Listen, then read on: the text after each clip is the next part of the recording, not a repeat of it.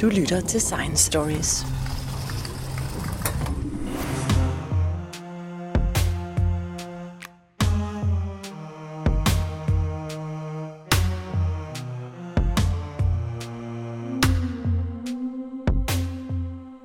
Er der liv uden for jorden? Hvor findes det henne? Og hvordan ser det ud? Hvis der er liv, hvordan kan det så være, at vi ikke har set det før? Og er der måske rumvæsener eller andre civilisationer, som lever ude i verdensrummet, uden at vi ved det? Det er det, vi skal tale om i dag, hvor jeg har inviteret astrofysiker Uffe Gro Jørgensen i studiet. Og Uffe Gro Jørgensen, er der liv uden for jorden, eller hvor tror du, vi finder det henne, hvis vi begynder at lede efter det? Ja, det er jo et enormt stort spørgsmål, som indeholder alle de her ting om, hvad er liv og sådan noget, og hvordan kigger vi efter det, og hvordan skal vi kunne se det. Ikke? Men hvis man nu skal begynde med noget konkret, så prøver vi jo at finde ud af, er der liv på de nærmeste planeter? Er der, er der liv på Mars? Er der liv på Venus? Er der liv på Jupiters måner? Og det er vi jo ganske langt, og det har været ganske skuffende vej, må man sige, fordi der er i hvert fald ikke nogen intelligente væsener. Øh, så spørgsmålet er, er der nogle andre former for mikroskopisk liv, bakterier eller noget lignende? Og det er det store spørgsmål på Mars, og så er det det store spørgsmål om, har der engang været liv, som så er uddøde? Og hvis der har været det, hvorfor er det så uddøde? Fordi på jorden ser livet ud til at være så enormt robust. Det omformer jorden hele tiden, sådan så jorden hele tiden er fordelagtig for livets eksistens. Og, og hvis det har været sådan på jorden, og til syden er sådan på jorden, hvorfor er det så døde ud på Mars, hvis det er det, der er tilfældet? Mm. Og derfor er det enormt spændende på Mars, både at se efter, kan man finde mikroskopisk liv i dag, som måske lever i, i, i øh, is eller flydende vand nede under overfladen, eller lige så spændende, har der engang været liv, og hvor, hvor langt udviklede det sig, mm. før det døde? Hvorfor, hvorfor døde det ud, hvis det døde ud? Så det er det, før, det er det første sted. Så det andet sted, som i, i, i for få årtier siden synes endnu mere realistisk, det var Venus. Øh, og i dag ved vi så, at Venus er meget forskellig fra Jorden, i modsætning til, hvad man troede. De første rumsonder, der kom ned, de mistede man kontakt med dem alle sammen, og det viste sig, at nede ved overfladen var der ikke ligesom på Jorden, som man havde troet, fordi Venus er er jo lidt tættere på solen, men på den anden side en skydække, som man forestiller sig, det vil så kompensere for det lidt mere lys, at reflekterer sig også mere. Men når man kom ned til overfladen, viste det sig, at der var 90 atmosfæres tryk, der var 500 grader varmt, og øh, det regnede på vejen ned øh, konstant, men ikke med, med vand ligesom her, men med 80% koncentreret svovlsyre. Så det var ikke noget sted for levende organismer, som, som vi kender her på jorden. Men alligevel kunne man stadigvæk forestille sig, at oppe i atmosfæren svæver der nogle organismer rundt, som man måske kunne finde. Og så det næste sted, som er, er, er, er i vores nabolag, om man så må sige, det er jo ude ved Jupiter og Jupiters måner og Saturn og Saturns måner. Øh, fordi nede under overfladen, der er der flydende vand. Og det vil sige, at selvom der er minus 100, minus 200 grader ved overfladen af de her måneder, så må der altså være varmt nede under islaget. Og det varmes op på en eller anden måde, ikke fra sollyset, men ved, ved tidevandskræfter eller andre, andre energiudladninger. Så der er flydende vand, og derfor er der jo altså en behagelig temperatur, der er over 0 grader. Så det store spørgsmål er så, er det nok for livets opståen, at der er energi til rådighed, altså der er, er, er varme til rådighed, og det er der på nogle af, af Jupiters og Saturns måner. Øh, og der er endda mere end bare varmt vand. Øh, der er også mineraler, som man kunne lave noget ud af. Så, så det, og det er specielt øh, månen Europa om Jupiter og månen Enceladus, og måske Titan omkring Saturn. Øh, så der er der både varme og vand og mineraler, som man kunne lave nogle kompleksitet ud af. Men der mangler efter min opfattelse én ting, og det er et, et kompliceret begreb. Ja, det er virkelig ikke særlig kompliceret, men, men vi tror alle sammen, det er så kompliceret. Det er det, der hedder entropi. Det er en bestemt form for energi. Altså det er den energi, der kan ordne organismer og ordne nogle ting, så de bliver mere komplicerede, så de bliver anderledes end det, de ligesom vil blive af sig selv, hvis de sådan bare faldt ned eller gik i stykker eller rodede sig rundt. Og den form for energi, altså entropi, det er der kun i sollyset. At det er der ikke, hvis man varmer vandet op ved tidevandskræfter eller noget andet. Og jeg tror, det er helt essentielt for livets opstående udvikling. Og derfor tror jeg ikke, at vi finder liv på, på Jupiters måner eller nogle af de andre vandsteder, der er varmet op ved andre mekanismer end, end, end sollyset. Men selvfølgelig er det jo ikke et spørgsmål om tro, det er et spørgsmål om at se, hvad der er. Så en dag i ikke for alt for fjern fremtid kommer forhåbentlig derud. Længere væk er det jo ikke. Øh, og så vil vi se, om der findes organismer. Så det er den nærmeste omegn. Men, øh, men trods alt så findes der jo her på jorden øh, masser af bakterier, som lever langt ned under havbunden. Jeg har hørt, ja. at biodiversiteten blandt ja. de bakterier ja. faktisk ja. er lige så stor som ja. øh, heroppe på ja. overfladen af jorden. Ja. Ja. Og også, der findes rigtig mange af dem, som, øh, altså, som udelukkende lever af forskellige former for ja. øh, omsætning af stoffer dernede, som aldrig nogensinde har set øh, sollys. Så, så i teorien kunne man jo sagtens forestille sig, ja. at der findes ja, øh, bakterier, som kan klare sig i forskellige sammenhæng, også under meget højt tryk og ja. meget høje temperaturer. Det kunne man sagtens. Øh, og der er jo mange, der mener, at livet på jorden opstod ned om, omkring de her sådan, så, små vulkaner nede på bunden af havet. Altså det, man kalder black smokers. Det, det dur dårligt til dansk oversættelse. De sorte ryger nede på bunden af Atlanterhavet eller Stillehavet. Øh, så der er mange, der tror, at livet kunne have opstået der. Og, og det er et diskussionsemne, ikke? men der er ingen entropi til rådighed. Så øh, jeg vil tro, men det er jo altså min, igen bare min tro, øh, jeg vil tro, at det liv, man finder dernede, er noget, der har overlevet og tilpasset sig fra noget, der er opstået ved overfladen. Øh, og måske er det endda sådan, så livet på overfladen har været udslettet en gang, mås- måske for en halv milliard år siden, kunne noget tyde på. Og så har måske de der former, der har tilpasset sig ned på bunden af havet, overlevet, og de har så bredt sig ud til overfladen igen. Måske. Ikke? Altså, der er jo ikke nogen, der ved, hvordan øh, det første liv er opstået på jorden eller har udviklet sig, men det er i hvert fald en mulighed. Ikke? Mm. Men det er jo også en, en mulighed, som du siger, at det kunne være opstået dernede. Og hvis det er rigtigt, at det er opstået dernede, så er der langt større chancer for liv andre steder i, i, i vores eget solsystem. Ja. Netop Jupiter-månerne og Saturn-månerne og så der. Men et er at få at finde liv, et andet er at finde højere livsformer. Ja. Og der skal man også lige være opmærksom ja. på, at det ja. i den største delen af, af jordens historie, hvor der har eksisteret liv, der har øh, de livsformer, der har eksisteret, faktisk øh, været encellede organismer eller ja. bakterier. Ja. Så det er for ganske, ganske nylig, at ja. vi overhovedet har øh, flercellede organismer ja. og større dyr. Ja. Og det er ikke ret lang tid siden, at vi fik ilt, som gjorde, ja. at man øh, kunne have endnu større dyr og, og udvikle mere avancerede dyr. Så, så i, i jordens udviklingshistorie, der er, er de avancerede, mere intelligente væsener, de er jo altså, øhm, det er jo udviklet øh, for ganske, ganske nylig. Ja, det er det, og det, og det er fuldstændig rigtigt, hvad du siger, og jeg tror, at det, at det er værd at understrege, ikke? fordi at man tænker tit på, når man leder efter liv ude i rummet, jamen, så ser man rumvæsener for sig også. Ikke? Og, og det er jo slet ikke det, vi taler om, når vi taler om, om liv på Mars eller på Jupiter-månerne eller sådan noget. Det er de der mikroskopiske ting. Og det er slet ikke det, vi intuitivt kalder liv. Mm. Altså, fordi det er svært at, at definere, hvad, hvad liv er.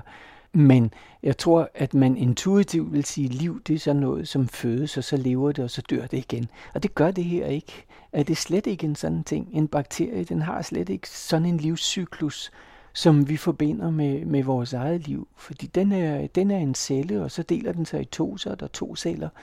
Øh, og den ene af dem, den forgår måske, fordi den bliver destrueret i et eller andet. Ikke?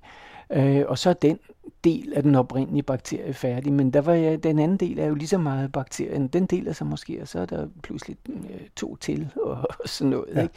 Så, så der er slet ikke det der liv og død begreb, og dermed nok heller ikke det, vi intuitivt opfatter som en levende organisme, som er noget helt andet, som er en oplæring af information, tror jeg. Jo, men det er, det er jo paradoxalt, at uh, når jeg sidder sammen med andre biologer og diskuterer liv, Øh, så er det faktisk svært for os at blive helt enige om, hvad det er, vi taler ja. om, og der findes ikke nogen fast Nej. definition. Vi, er, vi har faktisk et kæmpe problem der, ja. og man har jo også selv om, øh, om de store rumfartsorganisationer, NASA og ESA, de har liv øh, som en af de højeste prioriteter ja. at finde øh, øh, ja. ude i, i verdensrummet jamen så er det stadigvæk svært at, at definere præcis, hvad det er. Altså, jeg ved, at, at nogle af de første sonder, man sendte til Mars, der lavede man nogle eksperimenter, som øh, hvor man bagefter må sige, øh, ej, det, ja. det kan ja. ikke påvise liv. Ja, nej, det var jo meget klart med vikingsonderen i 76, at man havde stillet nogle forkerte spørgsmål, eller nogle spørgsmål, som ikke besvarede det, man gerne ville have at vide. Og den officielle konklusion var, at her ikke nogen, har ikke nogen klare evidenser for levende organismer. Og, og mere kunne man ikke konkludere. Øh, og senere fandt man jo ud af, at det var nogle kemiske reaktioner, der var foregået. Men det er kun her i 2008, man endelig fandt ud af, hvad det egentlig var, der skete i viking-eksperimentet. Ja. Så det var ren kemi, man så. Der var ingen levende organismer i, i viking-eksperimentet. Man så ikke nogen. Men hvis man, hvis man vil finde noget liv af den, af den type, som vi intuitivt tænker på som liv, altså noget, nogle højere, det kunne, kunne kalde højere livsarter, eller intelligente væsener, eller, eller måske bare uintelligente væsener, men mere komplekse væsener en anden art, så skal vi uden for vores solsystem. Det finder vi ikke i vores solsystem. Så havde vi set det. Men jeg tænker også på, at der er en masse forudsætninger, der skal være til stede for at finde liv. For det første, så skal vi jo altså finde nogle signaler på, at det, at det eksisterer. Ja. Og det er jo ikke sikkert, at en bakterie kan komme med sådan Nej. nogle øh, signaler. Men det andet er jo også, at øh, for at der kan udvikle sig højere livsformer, så skal der jo være mange forskellige omstændigheder til stede. For eksempel det, at planeten har et magnetfelt. Ja. Ja, for, fordi at for at finde liv, som vi, som vi kender det på jorden, ikke, så er, der så mange ting, der skal være opfyldt, at, at det begynder måske endda at blive lidt mærkeligt, at så mange ting skal være opfyldt. Men der er netop det, at øh, der skal være et magnetfelt, fordi at hvis der ikke var noget magnetfelt, så blev vi bombarderet med kosmiske stråler, højenergetiske stråler ved overfladen. Og der skal være et ozonlag oppe i, i toppen eller noget andet, som skærmer for solens højenergistråling, den ultraviolette stråling. Og de to ting, den kosmiske stråling og den ultraviolette stråling, det er måske nok dybere, end det bare er at sige, at Nå, men det er jo fordi, at sådan er det her på jorden, og, og det, det har vi tilpasset os og sådan noget. Det har simpelthen den fundamentale ting i sig, som er et tvægget svær, kan man sige.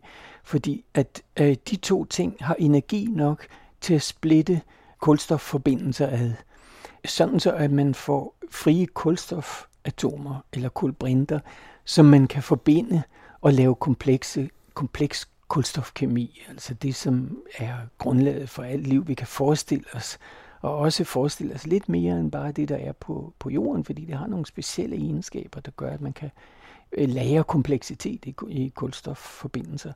Øh, så man skal altså have noget, der, først skal man have noget, der bryder molekylerne op, så der bliver øh, mulighed for at lave de her komplekse forbindelser. Og så skal man lukke af bagefter, så det ikke bliver ødelagt hele tiden igen, det der er lavet. Og det er præcis det, der er sket på jorden. I starten kunne den ultraviolette stråling komme igennem. Og derfor så splittede man formentlig øh, øh, molekyler op, sådan så der var mulighed for at lave komplekse forbindelser. Og bagefter gjorde de her komplekse forbindelser af sig selv, og det er jo altså dybt fascinerende. Altså selv skabte de jo ozonlaget på, på grund af fotosyntesen og sådan noget, der lavede ilt, der steg op til de øverste dele af atmosfæren og, og lavede ozon, og dermed blokerede for den stråling, der først havde skabt livet, men vil ødelægge det igen, hvis ikke man blokerede for det.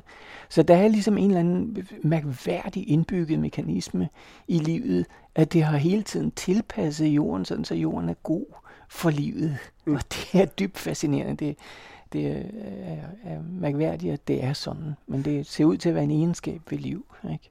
Og ikke bare jorden, men det er jo hele solsystemet, der faktisk er indrettet sådan. Det er faktum, at vi har nogle øh, kæmpe store planeter, ja. som, som, øh, som rydder op. Fordi et af, et af problemerne med jorden har jo været, som du sagde før, at vi er blevet ramt nogle gange af nogle ja. rigtig store meteorer, ja. som næsten er udryddet alt liv. Ja, ja.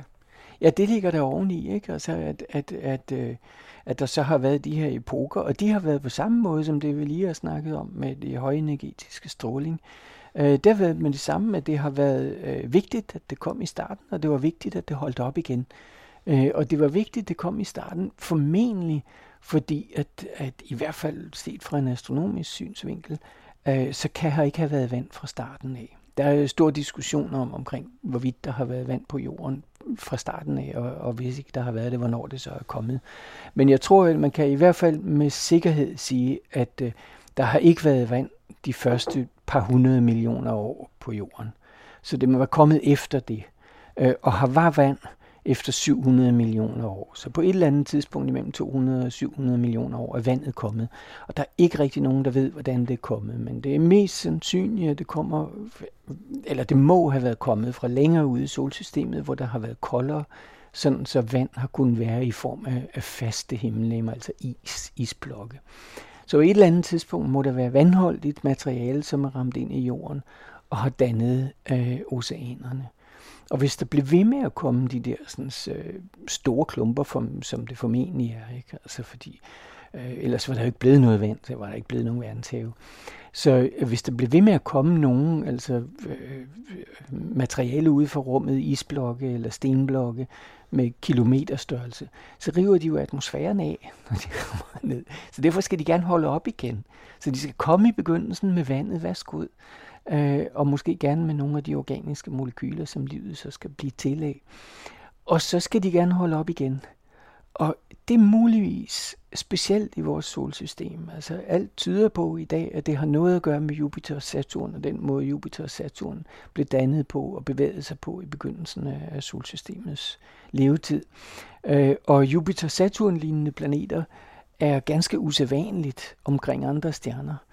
Øh, så hvis, det, hvis ellers vores forståelse af det er korrekt, så ser det ud som om, at solsystemet har været specielt ved at have de her sådan store planeter, og specielt ved, at de tilfældigvis er gået ind i den rigtige bevægelsesmønster, på det rigtige tidspunkt, da jorden var kølet tilstrækkeligt af til at tage imod vandet, men ikke så sent i jordens udvikling, at der ikke var tid tilbage til at udvikle liv på jorden. Men sådan på det rigtige tidspunkt har de bevæget sig på den rigtige måde, sådan så de har kastet den rigtige mængde materiale ind, som lige har ramt jorden, sådan så livet blev muligt. Og der kan man sige, at der er to modstridende ting. Jorden skal ligge tæt på solen, for der er entropi, øh, nok, altså for der er energi nok til livets dannelse. Men så er der så til gengæld ikke vand, som er grundelementet for levende organismer. Derfor skal der være noget andet specielt i solsystemet, som gør, at vandet så bliver leveret i passende mængder på det passende tidspunkt øh, bagefter, sådan så livet kan udvikle sig. Og det lyder ikke helt nemt, og vi kan se, når vi ser på planeter omkring andre stjerner, at det ikke er almindeligt. Og derfor er det måske et meget unikt sted, vi lever. Og, og hver gang man siger, hver gang man tager det frem og siger, at vi lever på et meget specielt sted, øh, så er man imod det, der ligesom hedder det kosmologiske princip, som man kom, kom med, den, med Copernicus revolution om, at det var at det var jorden, der kredsede om solen, og ikke solen, der kredsede om jorden, og jorden ikke var universets centrum og alt det der. Det, siden den tid, der er vi ligesom blevet enige om, at enhver teori, den skal udsige, at vi lever på et tilfældigt tidspunkt, øh, et tilfældigt sted i universet. Og det kan man sige, det gør vi så ikke, hvis vi nu begynder at postulere, at der skete en hel masse specielt her, og ellers var vi her ikke. Men det leder sig frem til at så at sige, at altså, hvis alt det her specielle skal til, for at livet opstår, jamen så er det klart, at vi opstod her. Og så er der ikke noget mærkeligt i, at vi er her, fordi så er vi her, fordi tilfældigvis var der alle de der sådan, omstændigheder. Men det betyder så bare, at øh, livet er altså ikke særlig almindeligt i universet. Vi lever i et i det, man kunne kalde et bio-uvenligt univers. Et univers, som ikke rigtig er, er, er godt for at opstå af liv af en hel masse steder. Og, og det er ikke mærkeligt, at vi lever i et, et, øh, et specielt sted i den sammenhæng, for, fordi det er kun der, man kan være. Og derfor er vi selvfølgelig der. Mm. Ja. Men, men på trods af det, så finder man jo i de senere år en masse stjerner, som har planeter omkring sig. Man har ja. fundet ud af, at det er mest almindeligt, at, at andre stjerner har uh, planeter. Det er jo noget, som man er blevet bedre til at kunne se i forskellige uh, teleskoper. Det er jo flere tusind stjerner, man har fundet, som har uh, planeter omkring sig. Ja. Ja, så man, man kan konkludere statistisk, man kender omkring det, det er efterhånden svært at sige, hvor mange man kender, for det kommer lidt an på, hvad for en statistisk indgangsvinkel, og hvad man tror på og sådan noget. Men øh, størrelsesordenen 4, 5, 6.000 planeter kender man i dag omkring andre stjerner. Det er nok til, at man statistisk set kan begynde at udtale sig om, hvor mange stjerner har egentlig planeter. Og jeg tror, at, at man med stor sikkerhed kan sige, at øh, i det store hele, så har alle stjerner planeter. Og man kan med nogenlunde god overbevisning sige, at øh, i gennemsnit har de omkring tre planeter om, omkring hver stjerne. Så vi har altså lidt mange her. Vi har en 8-9 stykker. Så i gennemsnit har de omkring tre øh, planeter omkring hver stjerne nok. Mm. Så der er et sted mellem 100 og 200 milliarder stjerner i vores mælkevej, altså i den, det galaksesystem, som, som vi tilhører, det er en ansamling af stjerner, som man kan se som et bånd, når man kigger ind mod midten af det på nattehimlen. Så, så der er et par hundrede milliarder der, og så er der altså cirka tre gange flere planeter. Så der er måske 500-600 milliarder planeter. Og statistisk set, så kan man sige, hvor mange af dem ligger så i en sådan afstand fra stjernen, at der er en sådan temperatur, at hvis nogen leverede vand til planeten på en eller anden måde, ligesom det er sket her måske med fra Jupiter og Saturns bevægelse, så hvis der kom vand til, øh, til de planeter, så vil det ligge sig på flydende form på overfladen. Hvor mange er der af dem? Og der kan man også igen statistisk med, med en vis usikkerhed, der er større end den anden, men dog ikke sådan fuldstændig vanvittig, sige, at cirka hver tiende stjerne har en planet, der er nogenlunde af jordens størrelse og ligger i sådan en afstand fra stjernen, at den, øh, hvis der var vand, så ville den have vandet på flydende form. Altså der kunne være floder, oceaner og søer, ligesom her. Et grundelement for livets opståen. Så det er cirka hver tiende stjerne, der har en sådan. Og det er i sig selv dybt fascinerende, når man kigger op på stjernehimlen, synes jeg. Man kan ligesom stå og tælle dem og sige 1, 2, 3, 4, 5, 6, 7, 8, 9, 10, der er en til, og så 11, 12, 13 op til 20, der er en til, ikke statistisk set. Der er mange som har en sådan planet. Så det er altså øh, i størrelse af den tiende del af de her par hundrede milliarder, så størrelse af den 10-20 milliarder planeter i vores mælkevej, mm. som, som har det. Og det er det, man siger, de ligger i den habitable zone. Men, men man skal ikke lade sig narre af det der med, at de ligger i den habitable zone øh, altså den beboelige zone, kunne man sige på dansk. Det betyder ikke nødvendigvis, at de er beboelige. Det er en, der er en stor forskel mellem at ligge i den beboelige zone og så være beboelig. Og hvad er den beboelige zone? Det betyder, at temperaturen er sådan, så at hvis der var vand, og hvis der ellers var en atmosfære ligesom jorden, så, øh, og nu planeten roterede ligesom jorden, og den havde nogenlunde den samme refleksion som jorden og sådan noget, så kunne man have flydende vand ved overfladen. Men øh, for at den skal være beboelig, så skal den altså for det første opfylde alt det der. Ikke bare, at den ligger i den afstand, som, som den gør, og har jordens størrelse, men den skal også rotere, og den skal også have en atmosfære, og den skal også have nogenlunde samme refleksion som jorden. Og det er der så ikke ret mange af dem, som har, fordi de fleste af dem har bundenrotation, ligesom øh, eller har sandsynligvis bundenrotation. Det er ikke noget, man kan se. Man kan jo kun se størrelsen, massen og radius af planeterne. Det er det eneste, man kan bestemme, og deres bane.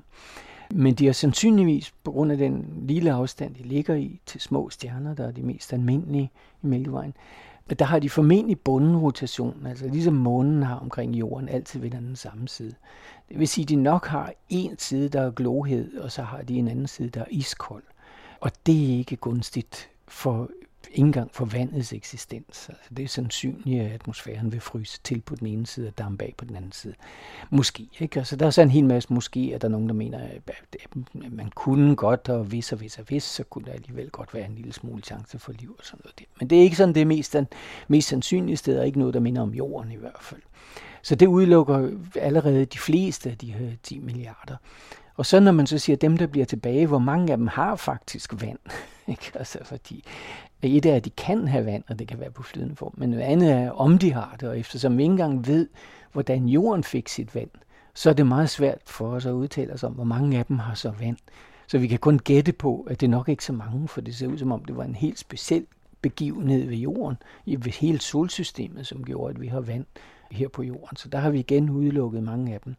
Og så som du startede med at være inde på i, i starten, så skal de helst have et magnetfelt. Øh, øh, for, og, og det er der mange andre end det, både for at beskytte os mod den her kosmiske stråling, men det er også fordi, at øh, solvinden, altså den her mængde stof, som blæser ud af solen hele tiden, øh, den vil rive atmosfæren af, hvis ikke solvinden blev bøjet uden omkring jordens atmosfære. Og, og det bliver den på grund af magnetfeltet, fordi det stof, der kommer ud af solen, er magnetisk. Så derfor øh, har vi en atmosfære, der bliver ved med at være i år milliarder. Øh, mens på Mars, hvor magnetfeltet døde ud ret tidligt, der blev atmosfæren formentlig blæst af, af, af solvinden. Så det vil vi også synes, at det skal være en betingelse for, at der kan være liv, at der kan være en atmosfære. Og, og der kan jo slet ikke være, være vand ved overfladen, hvis der ingen atmosfære er, så damper det af og forsvinder ud. Ikke? Så det er så en betingelse mere, som vi ikke ved, om er almindelig. Vi ved godt, hvordan magnetfeltet er opstået på jorden, men vi ved ikke, om de grundbetingelser, der gjorde, at der opstod et magnetfelt, altså at jorden blev tilpas varm til, at den smeltede, der blev en jernkerne, som, som havde konvektion, altså som bevæger sig rundt i bobler, sådan så der opstår et magnetfelt. Om det er sådan lige et balancepunkt, der også er meget svært at opnå, eller det er almindeligt, det ved vi heller ikke. Så der er jo frygtelig mange ting, vi ikke ved, men der er en hel masse ting, vi sådan statistisk kan gætte på, at det der har måske en sådan og sådan sandsynlighed, og mange af dem har en meget lille sandsynlighed. Og så kommer det, som man så har talt om længe, om det også er nødvendigt at have en måne. Det stabiliserer jordens rotationsakse, og det gør så, at vi ikke får helt ekstreme øh, øh, årstidsvariationer. Øh, så vi har sådan nogenlunde øh, tålige sommer og vinter. Det er ikke den helt store. Det er ikke sådan, at vi koger af om sommeren, og så fryser vi til is om vinteren.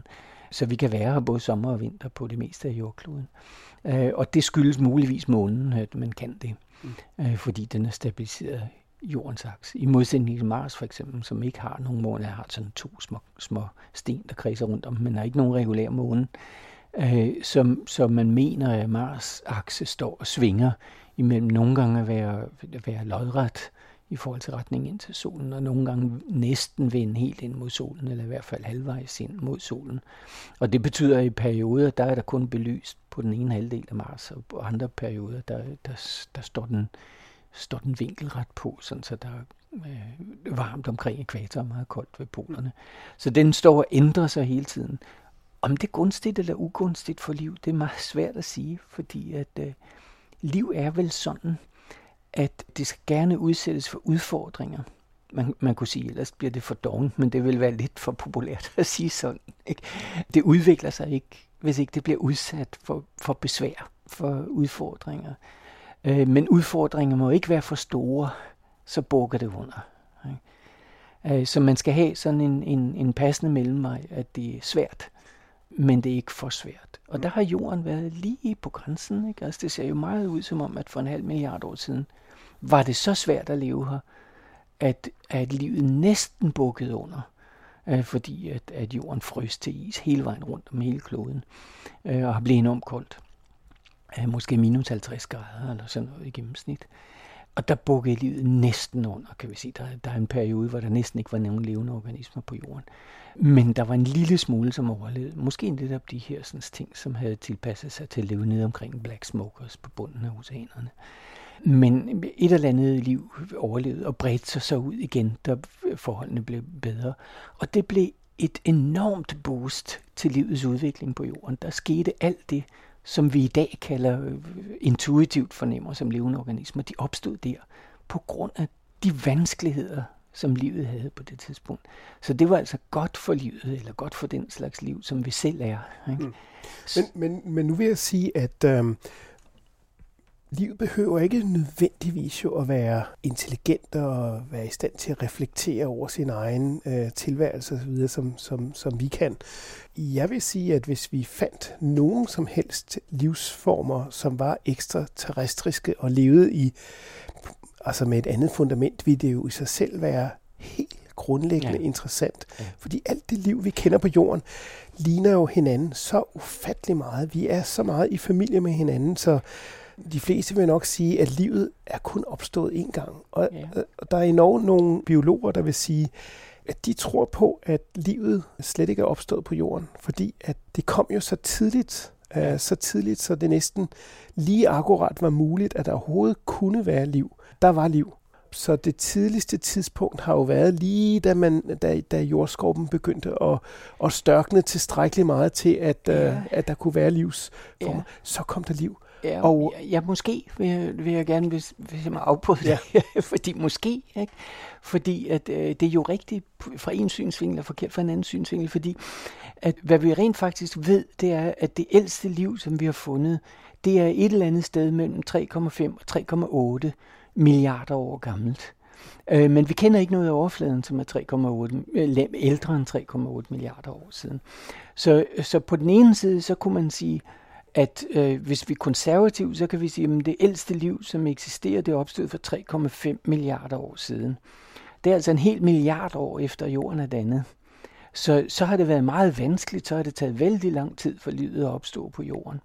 Det andet ekstrem, det er at, at sige, det første liv, det opstod for 3,8 milliarder år siden, og oceanerne kom til jorden for 3,8 milliarder år siden. Det er nemlig en mulighed øh, blandt. Så oceanerne kom et eller andet sted mellem 3,8 og 4,4 milliarder år siden. Ikke? Så hvis oceanerne, altså betingelserne for liv, opstod for 3,8 milliarder år siden, og det ældste liv er 3,8 milliarder år gammelt, så opstod det lige pang. Og så kan man sige, at så er det hver gang, eller så kan man fantasere om, at hver gang de rigtige fysiske forhold til levende organismer er til stede, så opstår det. Men det andet ekstrem altså er, at, at øh, det kan være, at det tog en hel milliard år, mm. inden livet opstod, fra 4,4 til 3, ja, fra 4,4 til 3,5, altså næsten en, en hel milliard år. Så, så vi ved ikke rigtigt, om det opstår sådan hurtigt, eller det er meget svært, øh, før det opstår. Du lytter til Science Stories. Under omstændigheder er det svært at forestille sig, at liv kunne opstå uden vand. Altså, det, er jo, ja. det er jo en forudsætning ja. for liv, som vi ja. kender det, at, der, at ja. der skal være vand til stede. Ja. Ja. Øhm, og jeg, jeg synes, at øhm, det er jo også interessant at se. Altså, der er jo ingen, der, der, der kan lave et eksperiment, øh, som skaber liv øh, på ny. Det er øh, et vanskeligt eksperiment ja. at lave. Ja. Og derfor er det, jo, er det jo nemmest at konkludere, at det nok er kommet udefra, fordi ja. at, øh, ja. at, at det er så svært at skabe. Ja. Alle de livsformer, vi kender, er jo ekstremt komplekse. De har så mange øh, elementer, så det er jo nærmest som at skulle samle en, øh, en jumbojet for at kunne øh, lave selv de mest simple livsformer. Og, og så også noget andet, jeg synes, der er ekstremt spændende, det er, at den genetiske kode, proteinerne, den måde, de vender, en masse meget, meget, meget små detaljer, øh, som indgår i alle kendte livsformer. De er universelle, og, og det er jo tydeligt, at, at det gør, at vi kan se, at alle de former for liv, vi nogensinde har set, at de er i familie med hinanden ja. og kan spores hele vejen ja. tilbage til deres originale, ja. eller måske til, til nogle tidligere former. Ja. ja, og det er jo netop hovedargumentet for at tro, at vi alle sammen opstod fra én celle, og at vi alle sammen har udviklet os fra den celle, ikke? og der var en urcelle. Øh, og, og, og det er jo fascinerende i sig selv, og det kunne måske tyde på, enten at, at det var meget kompliceret at få dannet den der første celle, så det er altså den, vi kommer fra, eller også at der var mange forskellige celler, og den her var altså den bedste, så det var den, der overlevede hele vejen op igennem, og det er den, vi alle sammen øh, er efterkommere af. Men så er der en anden ting, som jeg tror, man også kan have for sig, det er, at vi kender måske en procent af de arter, som findes på jorden. Ikke? Øh, fordi vi kender godt nok øh, de store pattedyr, og sådan, ikke? og formentlig dem alle sammen. Men de fleste arter, det er jo mikroorganismer, og dem kender vi altså meget, meget få af. Det er rent gæt, øh, hvor mange af dem vi kender, men måske en procent eller nogle få procent. Der findes et, et interessant øh, institut i, i Arizona, eller også er det i Kalifornien, øh, som Paul Davis er, er direktør for, som hedder The Search for Extraterrestrial Life on Earth altså Instituttet for Efterforskning af, ekstra, af udenomjordisk liv på jorden. Øh, og det er et, et forsøg på at prøve at finde ud af, er der faktisk nogle mikroorganismer, som ikke er ligesom de der standard øh, mikroorganismer, som vi ser, altså som ikke tilhører det, som ser ud til at være opstået på jorden, eller kommet til jorden på et, et meget tidligt tidspunkt, men noget, der er regnet ned over for nyligt eller senere, og også lever side om side med, med det liv, vi kender. Så man kan faktisk lede efter øh, udenomjordisk liv, ekstraterrestrisk liv, på jorden også. Det er et realistisk sted at, at lede efter det. Jo, men men man, ja. man burde jo også, altså hvis, hvis liv kunne findes uden for jorden, kunne man jo sagtens forestille sig, at det på en eller anden måde også kunne dumpe ned på jorden i den ene eller den anden form ved meteoritter eller, eller andre former for ting, som, som nu falder ned, at det, at det spredes på den måde. Øh, så det i, kunne man i sagtens. princippet... Der, der ja. falder en tons øh, materiale fra Mars hver år på jorden. Øh, og øh, hvis der var liv på Mars, så ville der komme Mars-bakterier med på noget af det. Og det vil øh, formentlig have svært ved at, at, at sprede sig nu. Det var øh, sådan set en sjov konklusion, som Darwin øh, dragede ud fra Pasteurs pasteuriseringseksperimenter. Så sagde han, så kan livet kun være opstået én gang på jorden. Fordi essensen i, i den konklusion er, at hvis man allerede har liv, altså som i noget, der ikke er pasteuriseret, øh, så vil det, øh, det lynhurtigt spise det liv, der kommer til, fordi det er så meget i, domineret, dominerer, øh, fordi der er så meget af det. Øh, så det andet vil hurtigt uddø. Så derfor, hvis der kommer liv fra Mars, sådan øh, med det der, der falder hele tiden på jordens overflade, så er det sandsynligt, at det meget hurtigt vil uddø igen, fordi det vil blive spist af de mikroorganismer, som har tilpasset sig og klarer sig allerede bedre på jorden. Så det kunne godt tænke sig, at der kom øh, mikroorganismer, som hele tiden faldt ned på jorden ude for, for rummet. Og der var jo nogle teorier, som man nu har forladt igen, om at øh, virus og sådan noget var forbundet med organismer, som kom ud fra rummet, men, men der er nok ikke, ikke nogen, der tror på det. Det, har, det var grundlaget for det, det var, at, at øh, epidemier øh, nogle gange udbrød meget, tid, meget samtidig flere steder på jorden, og så kunne man forestille sig, at det var sådan en regn, der kom ned over. Men det har nok noget mere at gøre med, med, med menneskets rejseaktivitet rundt omkring på kloden, som er så effektivt, at det hurtigt spreder sig i, inden for inkubationstiden. Så det, at inden det når at bryde ud, så har det været bragt rundt, øh, fordi vi bevæger os så meget rundt. Men øh, når vi nu beskæftiger os med at finde liv øh, ude i verdensrummet, ja. øh, så er der jo også nogle fysikere, der har stillet det her spørgsmål, at hvis liv er til stede andre steder, og der findes intelligent liv, hvor er det så henne? Hvorfor, ja. hvorfor kommunikerer det ikke med os, og, ja. og hvor er barriererne henne? Tror du, der findes intelligente livsformer på andre planeter i vores øh, galakse? Altså jeg tror, hvis man skal sige, at øh, hvis, hvis man skal sætte lighedstegn mellem teknologisk civilisation og intelligent udvikling, og det tror jeg egentlig godt, man kan, fordi at øh, lige så snart man har en organisme, som er intelligent, så vil den begynde at spørge sig selv, hvad sker der, hvis jeg gør sådan her? Hvad sker der, hvis jeg gør sådan her? Og det er jo fundamentalt set begyndelsen til teknologi. Så jeg tror, at hvis man har intelligente væsener over et vist niveau, så udvikler man øh, teknologi, så får man teknologisk civilisation. Og hvis det ellers er, er rigtigt, øh, sådan i, i nogenlunde stor træk, øh, så kan man jo spørge sig om, hvorfor er der ikke nogen, der har udviklet en teknologisk civilisation, der gør, at de enten kan sende signaler, altså radiosignaler eller lasersignaler, og nogle andre signaler, som vi kan opfatte ned til os, eller øh, rent konkret er kommet her og koloniseret jorden for lang tid siden. Og der må man sige, at, at øh, nogle stjerner og planeter, de er jo mange milliarder år ældre end jorden. Og øh, hele den komplekse biologiske udvikling på jorden har taget en halv milliard år. Ikke? Og hele den, den øh, teknologiske udvikling på jorden, den har taget nogle få hundrede år. Ikke? Øh, så sammenligner det tit med, at hvis man satte hele jordens udviklingshistorie til et år, så vil hele den, den øh, teknologiske udvikling den vil tage nogle, nogle få minutter. Og hele den periode, hvor vi har været i stand til at kommunikere, altså med radiosignaler eller sådan noget, den var et sekund af hele den her sådan, øh, periode. Den græske storhedstid var for 45 sekunder siden øh, i den her periode. Så hvis man, hvis man tager den skala og så siger, at jorden er altså så et år, de har 4,5 milliarder år skala ned til et år, jamen så er der altså nogle planeter i vores mælkevej, som må være to til tre år gamle.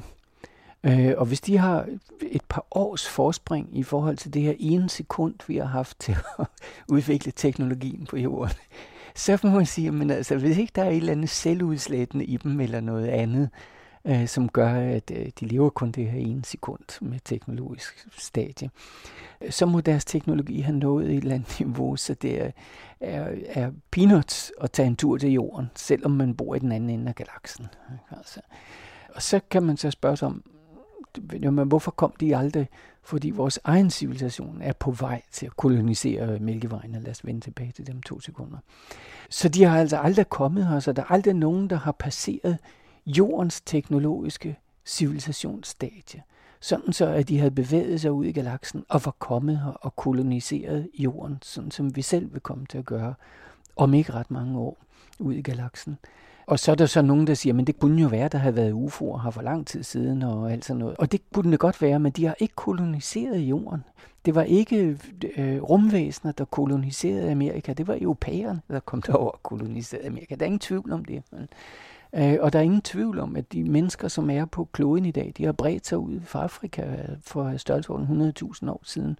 Så det var, det var os, der koloniserede jorden. Det var ikke rumvæsener, der koloniserede jorden.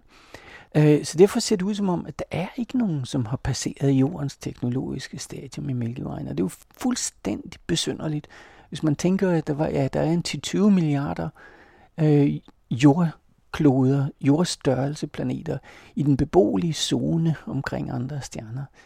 Øh, og der er ikke et eneste sted, har været nogen, der har udviklet en teknologisk civilisation, der kom op på højde af det, vi har i dag på jorden, der har udviklet i løbet af, af det her ene splitsekund, altså de sidste 400 år, eller hvad vi nu regner teknologien til at være startet for siden. Der er ingen andre, der har gjort det. Og, og, og så må man sige, så vi er Mælkevejen en supercivilisation. Og det er jo helt besynderligt at forestille sig, hvis det er sådan virkelig. Men det ser ud, som om det er det, ikke? Fordi at, uh, vi vil selv begynde at kolonisere, og, og, og, så er der mange, der siger, at jamen, der er så langt imellem stjernerne, det kan vi ikke, og, og sådan noget. Men den første dampmaskine, den opstod for 400 år siden, ikke? og den, de første flyvemaskiner for 100 år siden. Øh, og det er 50 år siden, knap nok, at man var i stand til at lande på månen. Og siden det, det, det accelererede hele tiden. Ikke? De første landsætninger på Mars har fundet sted, ikke med mennesker endnu, men, men det sker måske om 10, 20 eller maksimum 30 år. Øh, så får vi de første koloniseringer, de første permanente bosættelser af mennesker på Mars, og måske på månen tidligere end det, men i hvert fald på Mars. Så er koloniseringen startet, og derfra, når det så har været der et stykke tid, så koloniserer vi længere ud i, i rummet. Og til sidst så spreder vi os ud til de andre stjerner, nogle af de der steder, hvor vi har fundet beboelige planeter omkring andre stjerner. Hvis vi kan vise, at der ikke allerede bor nogen, så er der ingen tvivl om, at fremtidens civilisation også vil flyve derud. Mm. Og, og, og så er der så mange, der vil sige, hvorfor skulle vi gøre det? Så store anstrengelser for det. Det var også anstrengende at komme over Atlanten, da europæerne flyttede til Amerika. Hvorfor i alverden, hvad skulle de derefter? Ikke? Men mennesket har jo altså den indbygget tendens til, at de gør det, der er muligt. For hvorfor skulle, de, hvorfor skulle vores forfædre ned ad træerne i Afrika og ud af Afrika? Der var jo, øh, de kunne jo bare have flyttet længere ind i junglen og, og, og, og, og spise frugt deroppe i træerne og sådan noget. Men sådan er menneskeheden ikke. Og det, der er pointen, det er, der er altså ikke nogen andre i hele Mælkevejen, der har gjort det, vi nu er i gang med. Og når vi nu har været ude på de nærmeste planeter og sådan noget, så kommer vi til at flyve til de nærmeste stjerner også. Og man kan se det, at der er allerede de første projekter nu, som er i gang, helt fascinerende projekter omkring at flyve til Alpha Centauri, den nærmeste stjerne. Og desværre så er øh, prognosen, at man når først derud i 2066. Men det er jo altså heller ikke så lang tid sådan, øh, i menneskehedens historie. Og jeg vil gøre alt for at overleve indtil 2066, for jeg vil gerne se, hvad de finder ud af, når de kommer derud. Men man har et projekt i gang, hvor man er ved at lave nogle satellitter, øh, som skal kunne flyve derud. Og alene den teknologiske drive, der er omkring det, er helt fascinerende. Man, man skal lave en satellit, der skal have et kamera med, som, øh, og man laver altså nogle tusind af dem, fordi mange af dem vil gå til under rejsen. Men man laver nogle tusind, og, og hver sådan en satellit der, øh, den skal have et kamera med og kan tage billeder af planeterne om, om i Alpha Centauri-systemet øh, Øh, med 3 millioner pixels, sådan man rigtig kan se overfladen af planeterne. De skal kunne sende et signal derop fra tilbage til jorden, sådan, så vi kan modtage det. Det tager signalet 4,5 år at komme tilbage med lysets hastighed hertil.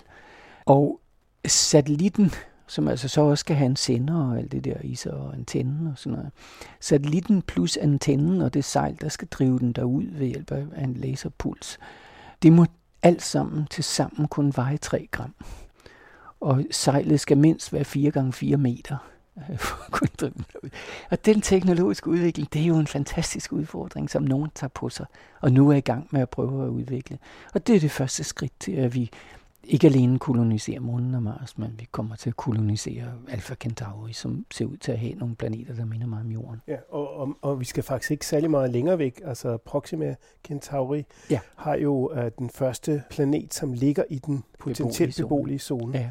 Så det er faktisk uh, relativt i, i vores uh, næreste omgivelser. Ja. De, de næreste stjerner, ja. vi har omkring os, de har ja. faktisk uh, planeter, ja. som man sagtens kunne forestille sig kunne, kunne bebos. Ja, det er inden for det, jeg begynder at kalde handelszonen, for at være lidt politisk med det. Det er dem, vi kan begynde at handle med. så. Ja, så man må så bare håbe, at der ikke bor nogen, der er i forvejen, kan man Jamen, sige. så kan vi jo handle med dem. ja. men, jeg, men jeg tænker på, der er, jo, der er jo forskellige filosofer, som netop også har spekuleret på det. Altså, hvad, hvad er egentlig målet med menneskets udvikling. Hvor er det, vi er på vej hen? Hvad, hvad er ideen med, hvad, hvad mennesker egentlig beskæftiger ja. sig med? Ja. Og jeg, jeg synes især, den franske øh, filosof Pierre Teilhard de Chardin ja. er spændende, fordi han netop forestiller sig, at formålet med vores øh, tilværelse er at få viden og dele viden. Han forestiller sig allerede der i en gang i, øh, i 50'erne, at, øh, at vi ville få et globalt netværk af, af vidensdeling på jorden, ja. som, som kunne samle al viden i et enkelt mm. omega-punkt. Ja, det er næsten øh, det, vi har. Som, som han, han ophøjer til sådan et, uh, et divint uh, ja. uh, mål i sig selv. Det synes jeg, ja. synes jeg er meget spændende. Ja. Ja. Altså netop den der uh, stræben ja. efter viden og forstå ting. Men, men øh, der, der bruger du et, et, et ord, som jeg gerne vil kommentere på, ikke? fordi at øh, vi sidder jo her og taler med hinanden, og vi kan tale om mange ting, og det er jo fascinerende, en fascinerende egenskab ved mennesker, at man kan tale med hinanden, og vi kan jo tale om ting, som dyr ikke kan. Altså, selvom nogle dyr har en form for sprog, og i hvert fald en kommunikation med hinanden og sådan noget. Så det her at sidde og tale om noget abstrakt og sådan noget, som, som mennesker gør, øh, og tale bare for at sidde og hygge sig og udveksle erfaringer og alt sådan noget. Det er noget, vi, øh, vi er enige om at kunne gøre. Men man skal ikke lade sig blæse helt omkuld af det. Det er jo begrænset alligevel. Det er kun nogle udtryk, vi giver til hinanden, som vi sidder og mener et eller andet, og så prøver vi at udtrykke det med et ord. Og du siger, bruger jo netop ordet, hvad, øh, at formålet med menneskehedens udvikling er sådan og sådan, og, og kunne lave det her omega-punkt, eller gøre galaksen intelligent, eller hvad man nu synes. Ikke? Men ordet formål er jo et, vi selv har fundet på. Det er jo ikke sikkert, at der er noget formål. Det er ikke sikkert, at, at universet i sig selv har et formål. Det udvider sig bare, og, det, og tingene falder sammen og bliver til kloder og til stjerner og sådan noget, og så forgår de en dag, og så falder universet måske igen sammen, eller udvider sig uendeligt, eller forandrer sig. Ikke? Der er en dynamik, men måske ikke et formål. Det er et ord, vi har fundet på. Ikke? Mm. Så jeg vil hellere sige, at menneskets stræben er på en eller anden indbygget evolutionsmæssigt, eller naturmæssigt, eller gudgivende, eller hvad man nu vil udtrykke det med, øh, så har mennesket en stræben mod at gøre vanskelige ting. Øh, gøre ting, som vi ikke har gjort før. Bevæge os steder hen, som vi ikke har gjort før. Og udforske ting, som vi ikke har gjort før. For mig er det nok formål, altså den her sådan stræben, som vi gør. Og, og der er tit nogen, der, der, der spørger mig om, om øh, nu jeg arbejder inden for astrofysik, og det er noget, der er dyrt og sådan noget. Hvorfor skal vi gøre det? ikke? Og hvad er formålet med det?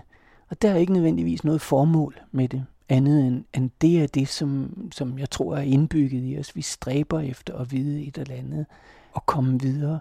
Og det at komme ud til Mars og bosætte sig der, det er en naturlig stræben for os, ligesom det var naturligt at komme ud af Afrika. Øh, og vi skal blive ved med at gøre det.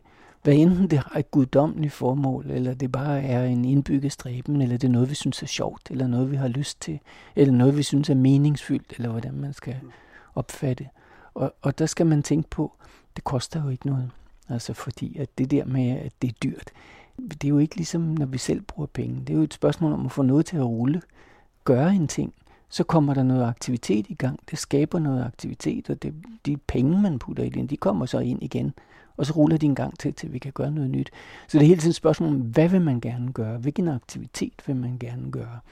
Det koster omtrent det samme at invadere Irak, som det koster at lave en koloni på Mars. Øh, så det er et valg, man gør. Vi vil gerne bruge vores ressourcer, vi vil gerne bruge vores evner på det ene eller det andet, og der gør man nogle valg hele tiden. Og der tror jeg, at vi på et tidspunkt gør det valg, som hvad enten man nu synes, at det skulle man have gjort eller, alt, eller ej, så ligger det i det, vi historisk set altid har gjort. Vi vil gøre det valg, at vi vil stræbe efter at brede os ud mere, i, først i solsystemet og så ud i Mælkevejen og, og finde det ud. Og vi vil også stræbe efter at tage det første skridt, både at flyve nogle satellitter derud, og så finde ud af, om der er nogen, der bor derude. Og det der med, om der er nogen, der bor derude, det er noget, vi er på godt på vej øh, til at finde ud af.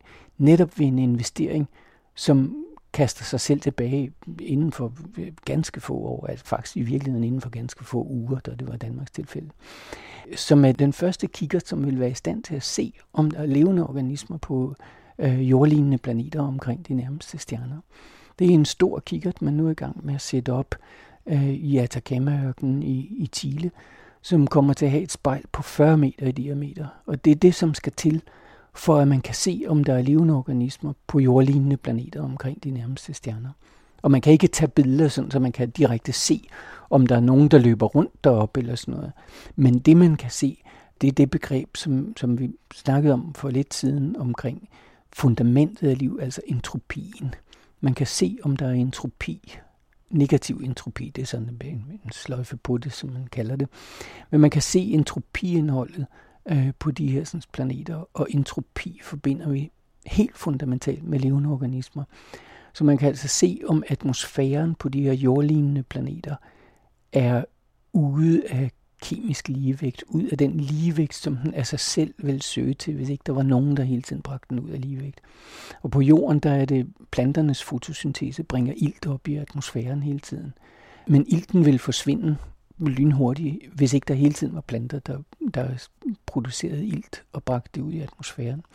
Øh, og tilsvarende er det bakterier, der producerer metan, øh, og så er der spor af vand, som damper op i overfladen. Og de tre ting sammen med CO2, det er ude af kemisk ligevægt. Hvis man ser en sådan sammensætning af atmosfæren på en anden planet, så vil man vide, at der er nogen, der bringer den ud af kemisk ligevægt. Og så vil vi sige, der er der helt fundamentalt set biologisk aktivitet på overfladen. Og det vil vi komme til at se allerede om 10 år. Så om 10 år får vi svaret på, bor der nogen på de nærmeste planeter? Ja eller nej? Og det synes jeg er helt fascinerende, at vi er så langt fremme at vi allerede står foran det første svar på det, på det spørgsmål, som man har diskuteret i årtusinder, hvad man vil sige, øh, om bor der nogen derude. Vi vil ikke kunne sige med den observation, hvem det er, der bor derude. Vi kan bare sige, at der er biologisk aktivitet af en eller anden art. Men lige så snart, hvis vi nu kunne se, øh, at øh, på en, en, en ganske lille brøkdel af dem, der bor der nogen, så er det der, man vil sende signaler ud. Ikke? Altså radiosignaler og lasersignaler og, og, og sådan noget. Og i løbet af få år vil vi have svar, hvis de modtager det ikke, og sender noget, noget tilbage. Men vi vil i hvert fald vide, hvor man skulle sende signal hen af. Og det vil man kunne med dagens teknologi. Sende et signal, der var stærkt nok til, at man kunne høre det, øh, lyser ud i rummet, hvis vi vidste, hvor vi skulle sende det hen af. Man kan ikke bare sende sådan et radiosignal ud i alle retninger, som, som man nogle gange forestiller sig, at de kan høre vores tv-programmer og sådan noget på lysårsafstand. Det kan man ikke med, med den øh, teknologi, vi kender til. Men man kan det, hvis man ved, hvor man skal sende signalet hen af. Så, og det står vi lige foran at kunne gøre. Og allerede om, om to år, så sender man jo den næste rumsatellit op, øh, som, som har et, et helt fantastisk stort øh, teleskop. Den, de kalder James Webb-teleskopet. Øh, ja. ja. Og det bliver jo allerede der et fuldstændigt øh, ja. nyt gennembrud inden for ja. øh, astronomien. Men jeg, jeg tænkte også på, at selvom det lyder meget optimistisk, at vi snart kan rejse mellem stjerner osv., så, så skal man jo heller ikke være blind for, at uh, en anden observation, som en kendt uh, Nobelpristager, Brian Smith, for nylig uh, fik sin Nobelpris for, netop det, at alting i rummet bevæger sig væk fra hinanden, ja og rummet udvider sig, og det er alt sammen på vej væk. Jeg spurgte ham faktisk, da jeg mødte ham for et par år siden, om det betyder, at vi snart bliver revet fra hinanden, altså i, i små stykker, så at sige, når rummet bliver ved med at udvide sig, og ovenikøbet accelerere. Det er jo en lidt skræmmende tanke. Og så tænkte han sig lidt om, så sagde han, nej, det troede han ikke, fordi øh, med mindre vi har regnet forkert med hensyn til, hvor meget sort stof der findes. Og det er jo så igen at vi ved så lidt om, hvordan universet egentlig hænger sammen. Ja. Og i øjeblikket arbejder I, I astrofysikere jo med, at vi kun kender omkring 5% af, af universets uh, kendte stof. Uh, det meste af det er, er ukendt.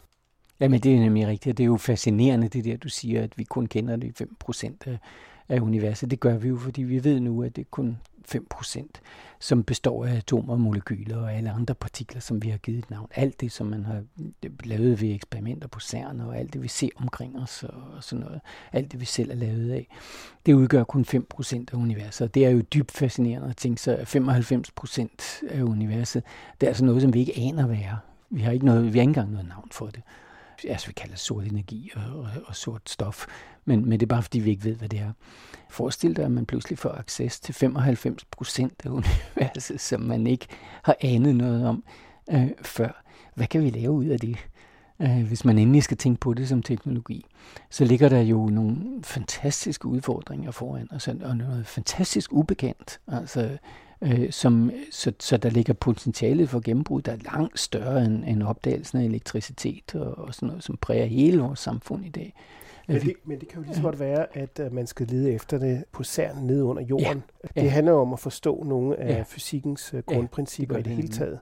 Men jeg tænkte også på, hvis vi, uh, hvis vi begynder at kigge på, hvilken civilisation man kunne forestille sig ville gå ud og begynder at dominere galaksen mm. eller, eller de mm. fjernliggende øh, galakser, øh, så er der jo faktisk nogen, som har filosoferet lidt omkring det. Altså for eksempel er der en russisk øh, forsker, der hedder Kardashev, som prøvede at lave sådan nogle forskellige typer civilisationer, som han forestillede sig havde forskellige niveauer af teknologi til rådighed.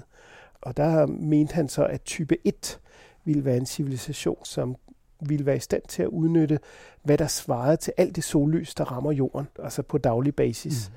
Og der er vi jo sådan, hvad skal man sige, vi er type 0, fordi at, ja. at, at vi er nok et par hundrede år fra at kunne øh, udvikle den uh, type. Ja. Og type 2 vil så være en, som kunne øh, udnytte al den solenergi, som den nærmeste stjerne, altså solen, udsender, og, og type 3 allerede øh, på det niveau ville være, være i stand til at rejse rundt i galaksen mm. og så videre, så videre. Mm. Så, så man kunne godt forestille sig, at der måske var civilisationer, som, uh, som havde nogle højere niveauer, som mm. vi simpelthen bare ikke var i stand til at erkende. Altså man kunne for eksempel mm. forestille sig, at mm. der fandtes en type 3-4 uh, civilisation, mm. som vi bare ikke kunne se. Vi ved jo så ufattelig lidt om, hvad der er derude. Og alligevel, så, så tror jeg nu altså, men, men, men det, jeg ved godt, at selvfølgelig er der utrolig mange ting, som vi ikke ved. Og det er jo netop det, der er det spændende ved videnskab. At hver gang man opdager noget nyt, så finder man ud af, at der er frygtelig meget mere, som vi ikke ved. Så det er mere en opdagelse af ting, vi ikke ved, når man opdager nyt, kan man sige. Ikke? Altså som det eksempel, du kom med før, det mørke stof og den mørke energi, som pludselig åbner op, fordi vi studerer noget helt andet, supernovaen på fjern afstand, som Brian Smith studerede, så fandt det her sådan, mystiske resultat, at der findes så meget stof. Men jeg vil nu næsten synes, at vi godt kunne se de der civilisationer, der bruger meget mere energi, end, end vi gør, og er meget bedre til det, og kan manipulere rundt med universet. Fordi at hvis man begynder at manipulere med planeterne og med stjernerne og sådan noget, som jo er det, man kan, hvis man tager de der energimængder ind, som du kalder civilisation 1, 2 og 3 og sådan noget, så gør man jo pludselig noget, som er usandsynlige for, at det vil gøre det af sig selv. Og det vil vi jo se. Altså vi vil jo se, hvis pludselig nogle af planeterne, som vi nu finder omkring andre stjerner, hvis de pludselig forlod deres bane og bevægede sig frit ud i rummet, eller bevægede sig et andet sted hen og, og sådan noget. Det, det kunne vi jo se, selvom vi er en civilisation 0 så jeg føler nu stadigvæk den der selvcentrerede øh, ting omkring, at jeg synes, mennesket er noget, mennesket og mennesket som teknologisk civilisation er noget, er noget helt unikt. Selvfølgelig kan det være det, at det er helt forkert. Men øh, øh, vi er jo i stand til at se de der sådan, øh, store, store energiudladninger, som en sådan civilisation vil have. Selvom de ikke sender dem ud i rummet og bruger dem med omtanke og ikke har spildenergi og alt sådan noget, så må de jo gøre et eller andet. Øh, og det et eller andet skulle man jo kunne se. Og øh, der var jo et, et eksempel, som blev øh, meget op i medierne for nyligt. Det var med den her Kepler-satellit, som har opdaget en meget stor del af de planeter, som er omkring andre stjerner. Der var øh, specielt en af de der observationer, som så meget mystisk ud, som man ikke kan forklare, som bare en planet, som øh, kredsede rundt. Og det, der var spændende ved det, som bragte op i, i mediesammenhæng og sådan noget, det var jo, at man kunne rent faktisk forklare det som sådan en civilisation af type 1, som havde lavet rumbyer, som øh, passerede hen foran stjernen på uregelmæssig fasong og sådan noget, som de fløj rundt med. Så er det så spørgsmål, om det er den forklaring, man vil tage. Det er nok ikke den, det er ikke den mest sandsynlige forklaring, fordi det viser jo så, at vi kan godt forklare det som et naturligt fænomen. Altså man kan godt forklare det som kometer, der måske faldt ind igennem solsystemet, ligesom de nok har gjort her for 3,8 milliarder år siden.